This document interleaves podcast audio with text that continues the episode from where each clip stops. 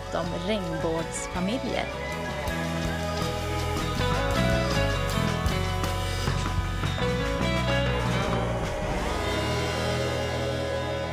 Idag sitter jag här med Camilla Stenfeldt som är specialistläkare och verksamhetschef på Livio Gärdet och Anna Nordqvist, projektledare och sakkunnig inom familjefrågor på RFSL. Välkomna hit. Tack.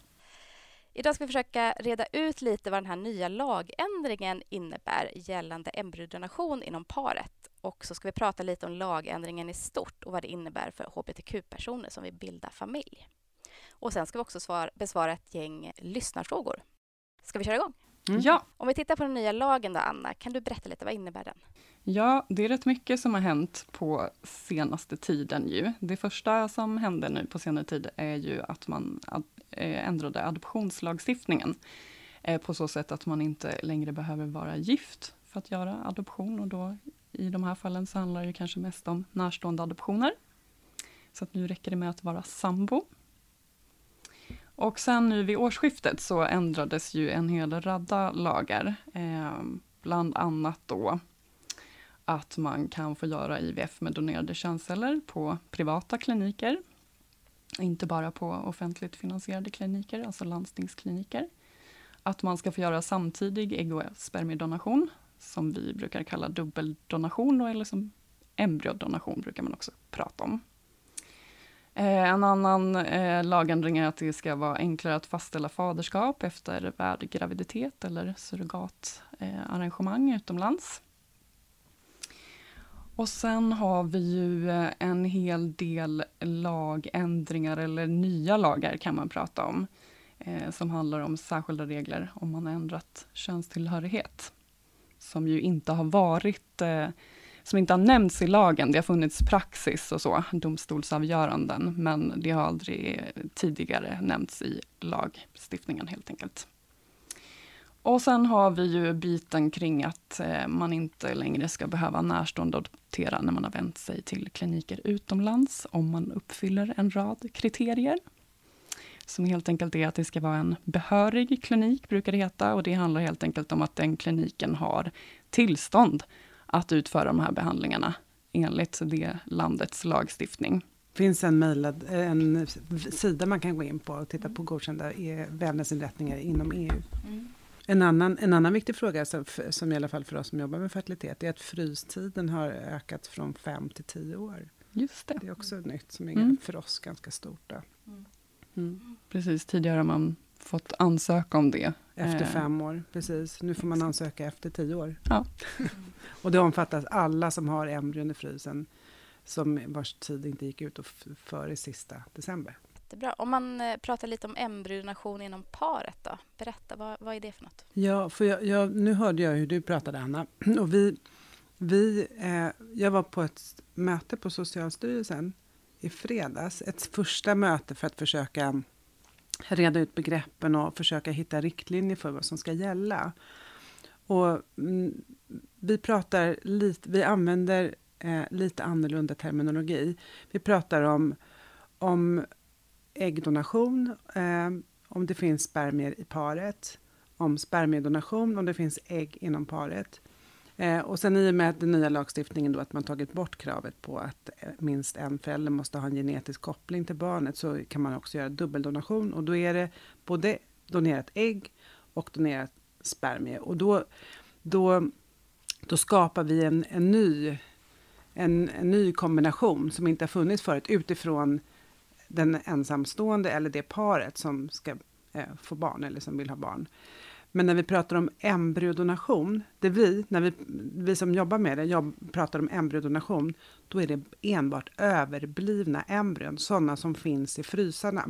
Vi säger inte vi pratar inte om embryodonation inom paret, utan då pratar vi om inomparsdonation. Mm. Så det är en viss skillnad, men jag vet, precis som du säger nu, att man, många kliniker utomlands pratar om embryodonation mm. eh, när man pratar inomparsdonation. Eller till och med eh, det vi menar embryodonation, så pratar man till och med om embryoadoption. Men de, de, den terminologin har, har, använder vi inte här. Mm.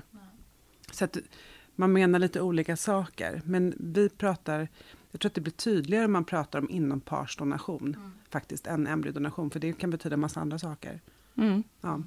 Absolut, eller att bära partners ägg, ja. eller att bli gravid mm. med partners ägg. Ja. För det är också spännande med, alltså utanför sjukvårdens väggar så, så kan man ju studsa lite på det begreppet, mm. att man donerar inom ett par. Mm. Och vilka man brukar prata om i så fall gör det, eller mm. inte. Mm. Eh, jag vet ju att man pratar om inompartsdonation även ja. vid eh, när man använder en partners spermier. Mm. Men jag tänker i folkmun och så brukar man sällan prata om Nej. att man har donerat spermier om man har Nej, haft reproduktivt sex eller äh, använt Nej, dem vid en insemination. Men embryodonation pratar du om, det är också en, ja, absolut. donation. Ja. Som, är, ja, mm. som är lite otydligare tycker jag, därför att det kan betyda flera saker. Precis. Mm. Man kan väl säga att dubbeldonation, då gör man helt enkelt en ny behandling. Och mm. embryodonation, då använder man eh, överblivna embryon från ja. en tidigare precis. behandling. Ja, precis. Och pratar man inom par så skulle man inte använda donation alls, kanske. Nej. Har du några bra förslag? Nej, men vi har nog pratat mest om att bära partners ägg eller bli gravid med partners ägg. Sen finns det ju en mm. mängd olika förkortningar kring det här eller så utomlands. Mm. ROPA, RIVF, eh, som liksom alla syftar på någon form av ömsesidig IVF eller gemensam IVF eller så. Mm. Men där det handlar om att man helt enkelt får ägg från en partner. Mm. Ja. Som ju antingen kan vara eh, kvinna eller mm. transman. Mm. Till exempel. Mm. Men genom den nya lagen så är det då tillåtet. Men sen pratar man ju väldigt mycket om att det ska finnas medicinska skäl. Kan du prata lite, reda ut det lite grann? Ja, alltså det är på något sätt inte klart ännu. Det är en av de här sakerna som vi ska jobba fram tillsammans med Socialstyrelsen, riktlinjer för det. Eh, ska man ha medicinska skäl för en inomparsdonation? Det ska ju i princip, som jag ser det, innebära att den ena har dugliga ägg men bör avrådas från att vara gravid på grund av medicinska skäl. Och därför ska kvinnlig partner kunna bära då eh, embryot. Men det tror jag blir för hårt. Och det är ju inte de, de flesta som vill göra inompartsdonation är ju inte alls där. Utan är det olämpligt att bära en graviditet så är det kanske på grund av ålder och då har man oftast inte så bra äggstockar heller.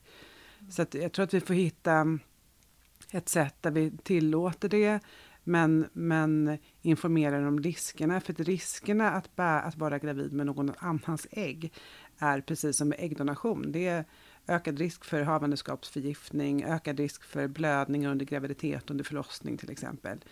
Eh, och de riskerna ska man vara medveten om eh, och informeras om. Så att jag tror att det mer handlar om, det, tror att det mer kommer handla om, handla om en informationsfråga.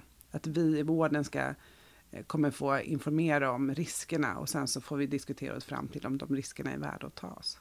Mm. Men som sagt, det här nu sitter jag bara och och önsketänker, med, eller som jag tror att det kommer bli. Men de riktlinjerna finns inte ännu.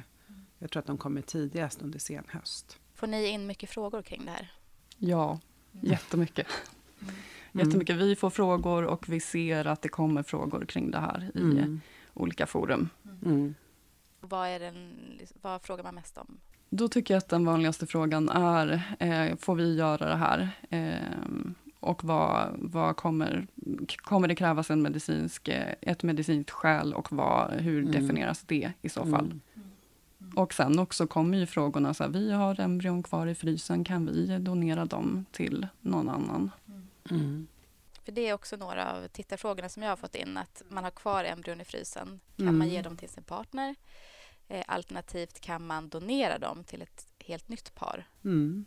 Jo. Är det tillåtet? Ja, det är tillåtet. I lag är det tillåtet. Mm. Men, men riktlinjer saknas. Mm. mm. Och vi pratade lite Anna innan här om att man behöver ha ett samtycke då från donatorn. Det behöver man, ja. om det. Precis. Och det, det skiljer sig om man är donator av ägg eller spermier, då kan man ju ångra sin donation fram till att befruktning har ägt rum. Mm. Eh, men ett, eh, ett embryo är redan ett befruktat ägg. Det är redan ett embryo. Så då ska man kunna ångra sig fram till dess att en embryotransfer, att man lägger in ett embryo i livmodern, har skett. Eh, men vi får hoppas att om man nu har bestämt sig för att donera ett embryo, att man inte ångrar sig, utan att det är väl förankrat beslut. Men så ser det ut. Och båda när det gäller embryodonation så måste båda ha samtyckt förstås eh, till donationen.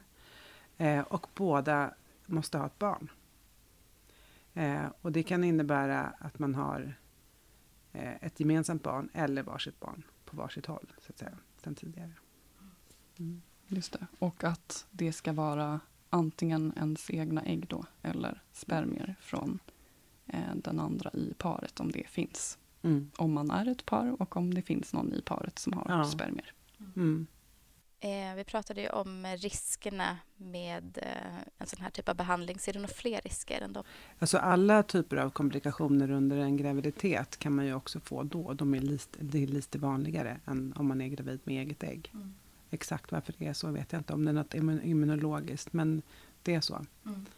Um, Ja, precis. Hur ser forskningen ut? För vi, det, den frågan har vi också fått på RFSL. Och så lite, där har vi väl svarat att vi inte riktigt vet mm. eh, om man har, vil, vilka jämförelsegruppen har man mest tittat på personer då som som har haft svårt att bli med barn, kan ju det vara en mm. orsak i sig. Mm. Eh, har man jämfört med personer som inte haft svårt att mm. bli med barn? Mm. Kanske inte, eftersom Nej. det inte görs jättemånga. Nej. Eh, eller har gjorts jättemånga Nej. Så kan det nog vara. äggdonationer utan Nej. medicinska skäl. Så är det nog som du säger. Mm. Jag tänker att vi också, det här med, för det är ju någonting som vi har drivit, att det ändå vore rimligt att man kunde få ta ställning till, ta ett informerat beslut. Mm. Och det kan man väl jämföra lite med så att, att återföra två embryon. Mm. Att i undantagsfall så kan ju man ändå få ta ställning till det. Mm. För tvillinggraviditet ses väl som en lite mer högriskgraviditet än... Ja, mycket mer högrisk. Ja. Eh, och ännu mer hög risk om det är donerade ägg då, för då, då adderar man ju den risken. Mm. Så då kommer vi vara ännu mer restriktiva, ja. vill jag bara säga. Precis, men jag tänker ja. mer att det finns ju sådana ställningstaganden ja. som man kan ja, få visst. ta även Absolut. i dagsläget ja, så är det ju. kring ja. fertilitetsbehandling.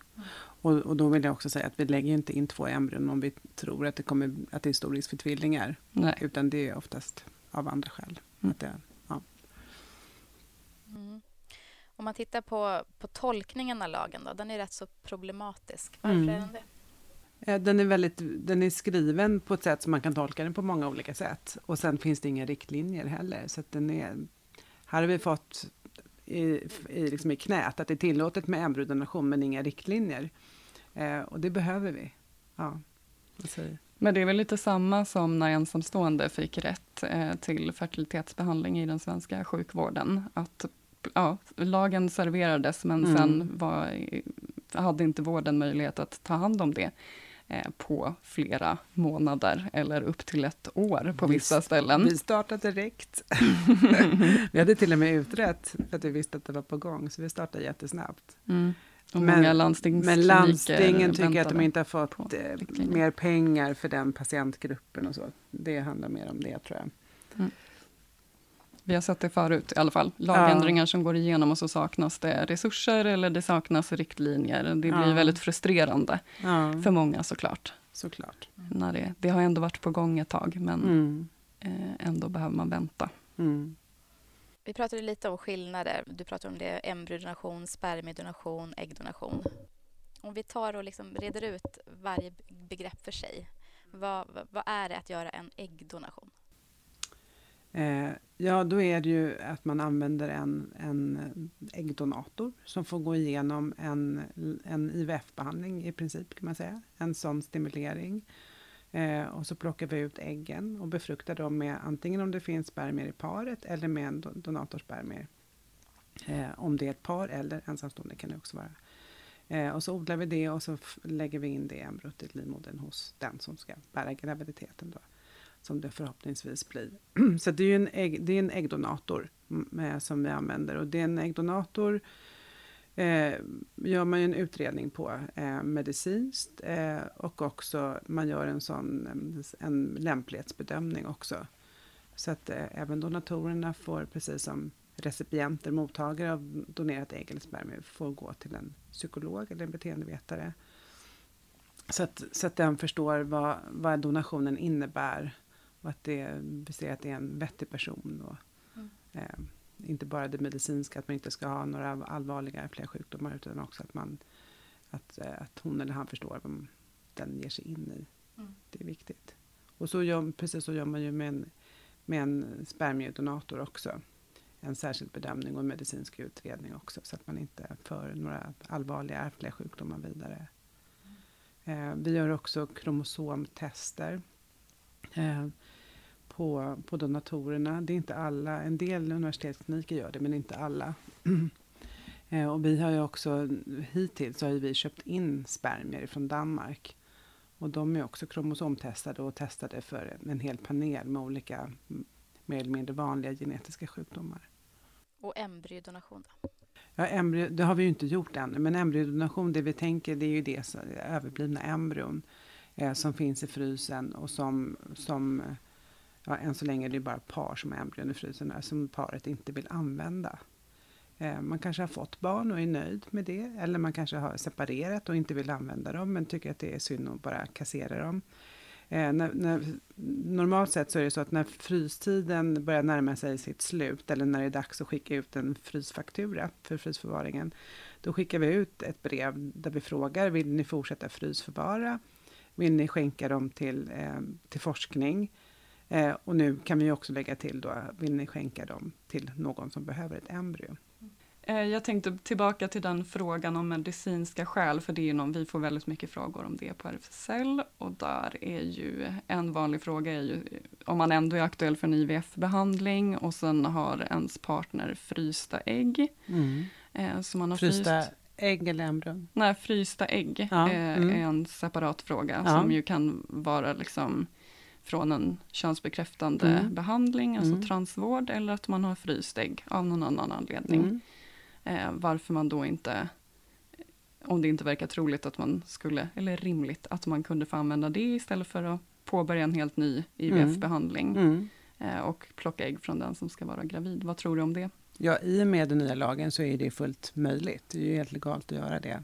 Bara det att vi saknar riktlinjer. Mm. Men jag håller helt med. Det verkar ju väldigt kostnadseffektivt mm. också att använda det och inte utsätta någon mer för ytterligare en, en stimulering. Men med det tillägget då att det är en liten ökad risk under graviditet med donerat ägg. Mm. Men jag håller helt med. Mm. Det borde vara fullt möjligt. Och lika, likadant, nu pratade vi ägg, men likadant om det finns embryon i paret. Eh, så ska ju båda kunna bära de embryona. Ja, eh, för det förstås. Också en av de ja. vanligaste frågorna ja. vi får. Ja. Och också att det, det kan bli aktuellt både vid syskonbehandling men, men även eh, när man försöker få ett, ett första barn. Och syskonbehandling är ändå någonting som man betalar för själv. Um, så det verkar ju också Inom landstinget. Ja, orimligt att, att Håller helt med. tillåta det. Ja, men ja, bara för att man betalar så ska man inte ta för stora risker. Vi har ju också ett medicinskt ansvar. Men jag mm. håller helt med om mm. att det är kostnadseffektivt att använda det som finns. Mm. Ja. Jo men absolut, mm. två skilda saker. Ja. Men den där kostnadsfrågan brukar mm. inte vara ovidkommande nej, när det nej, handlar nej, om såklart. offentligt finansierad vård i alla fall. Nej, såklart. Nej men mm. det är ju fullt möjligt och det verkar ju jätteeffektivt att använda det som finns i frysen. Om det är möjligt. Precis, för det kan också finnas känslor kring att, det, att man då ska kassera eh, sina mm. embryon, mm. kasta bort dem eller skänka dem då till eh, forskning eller mm. så. Så man har det ju varit velat... hittills. Jag vet mm. på Karolinska, där jag ju också har jobbat tidigare, då var det ju en del som fick embryon i frysen och så vill man byta bärare av graviditet och då har man inte fått det därför att Nej. man först måste använda de som är i frysen. Och då har det inte varit möjligt för partnern att bära de embryona. Nej. Men nu är det det. Mm. Så det är en, en stor vinst i med nya lagen. Precis, ja. verkligen. Mm. Sen tycker jag att det är spännande att den här utredningen som låg till grund för eh, lagändringen, den, där skriver den man... SOU, ja, precis. Ja. Mm. Där skriver man mycket om att alternativet är att åka utomlands och att det är någonting som man gärna undviker av olika skäl. Mm. Och då är det väldigt spännande att vilka vill man undvika det kring och, och vilka spelar inte det lika stor roll? För det här är ju verkligen någonting som folk åker utomlands för mm. i dagsläget och kommer fortsätta göra det eh, om det inte blir tillåtet i mm. Sverige. Så då är frågan, den principen borde ju gälla även här. Ja, men det, och det, det, de riskerna vi ser med att, att många åker utomlands, det är ju till exempel risken för överstimulering är större. Eh, och, ofta är det så att man kanske gör behandling på en klinik utomlands och så kommer man till en, en klinik i Sverige för att göra ultraljuden. Och det är mycket svårare att bestämma nästa steg som läkare om man inte har tittat med ultraljud själv, utan man får siffror på ett papper bara. Det är mycket svårare. Så det är mycket större risk för att det blir en, ja, en överstimulering eller någon annan komplikation om, om det är flera inblandade på olika ställen. Så därför är det bättre om vi kan hålla i det själva. Mm. Plus att den här, eh, vi har den här policyn som är i Sverige med singel embryotransfer policyn, set policy som vi säger. Den är, den är ju ganska unik för Sverige. Det finns ju många länder som sätter in både två, tre och fler embryon. Och det, mm. det, vi vill inte hålla på med fosterreduktion om det blir flerbörd. Så jag tycker att vi har ganska vettiga och bra regler i Sverige och försöker hålla det. Får du mycket frågor om folk som vill komma hit och göra ultraljud som har varit utomlands? Ja, det får vi. Ofta så är det patienter som, red, som redan har gått här. Mm. Eh, som inte har uppnått graviditet men måste gå vidare med då donation som vi inte har fått göra här tidigare. Eh, så det är ju patienter som vi känner. Som, eh, sen kan det komma någon och ringa ibland som aldrig har varit här. Och då, ja, i, I mån av möjlighet så hjälper vi till. Men de som har gått här, de försöker vi verkligen slå knut på oss själva för att hjälpa hela vägen. Sen ska vi inte glömma i det här sammanhanget att eh, dubbel, såväl dubbeldonation som embryodonation är en stor seger för ensamstående såklart och även olikkönade par. Ja. Men, men ensamstående som har man behövt en äggdonation tidigare så har man eh, verkligen behövt leta sig någon annanstans. Mm. Så det är ju en, ja, ja. en kul seger i ja. det sammanhanget. Mm. Verkligen. Mm. Vi pratade lite om eh, vad den nya lagen innebär i stort. Eh, och Anna, du var inte riktigt klar där, så du får fylla på lite. Nej, jag började prata om behöriga kliniker ja. och för att man ska slippa närstående adoption om man har åkt utomlands. Eh, och det är ju lite fler eh, krav som ställs upp också och det är att man ska ha valt en donator som barnet kan få information om eh, vid mogen ålder. Det vill säga, det kan inte vara en anonym eller icke kontaktbar donator. Eh, och sen ska det, man kunna visa att ens partner då har samtyckt till den här behandlingen. Mm. Mm. Eh, och sen har också fått en fråga kring vad det skulle kosta att göra den här typen av behandling. Eh, priser för IVF med donerade spermier. Eh, det kommer kosta 49 000 om man betalar som privat patient. Eh, man kan också köpa tre behandlingar och då kommer det kosta 98 000 om man är under 39 år och 105 000 om man är över 39 år. Eh, embryodonation har vi inga priser för ännu. Och äggdonation, jag har faktiskt inga priser här för det, men man kan gå in på Livio Umeå och titta på deras prislista eftersom vi inte har börjat med det ännu. Mm. Det kräver ju, spermadonation kan vi ju köra igång med direkt nu eftersom vi har en hel del spermier i frysen. Um, men vi håller på att bygga upp en egen ägg och spermabank, Livio egen spermbank. Uh, så vi håller på att rekrytera både spermie och äggdonatorer.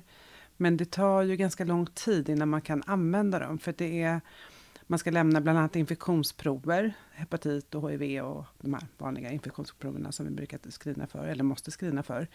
Och de ska tas med sex månaders mellanrum. Så att vi är säkra på att, att det finns smitta. Så att därför så tar det ganska lång tid. Och för äggdonatorerna så kommer vi behöva ta de två proverna med sex månaders mellanrum och sen kan man göra behandlingen och, och eh, plocka ut äggen. För spermiedonatorerna så, så räcker det med att de, vi kollar att de är negativa i de här proverna och sen får de banka spermier. Och sen sex månader efter sista lämnade provet så kollar man om.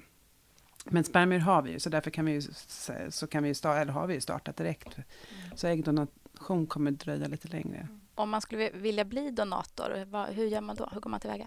Då kontaktar man Livio Egen Sperm Bank. Eller Karolinska eller Sahlgrenska, eller man kan ju donera på ett universitetssjukhus också. Ja, så ringer man bara och så får man information. Vi har gjort så att då har vi skickat ut en, en ganska omfattande hälsodeklaration som man får följa i som ett första steg. Då. Mm. Mm. En sista fråga. Eh, om man har embryon som blev nedfrysta innan den här lagen ändrades, Är det samma sak då? Kan man, har man rätt att donera ändå? Ja, det ska man kunna göra. De har inte skilt på att det ska vara ett fryst efter någon speciell tid. Utan finns det embryon i frysen ska de kunna doneras utifrån då vissa kriterier förstås. Ja. Då säger jag tack Anna och Camilla för att ni var med. Tack!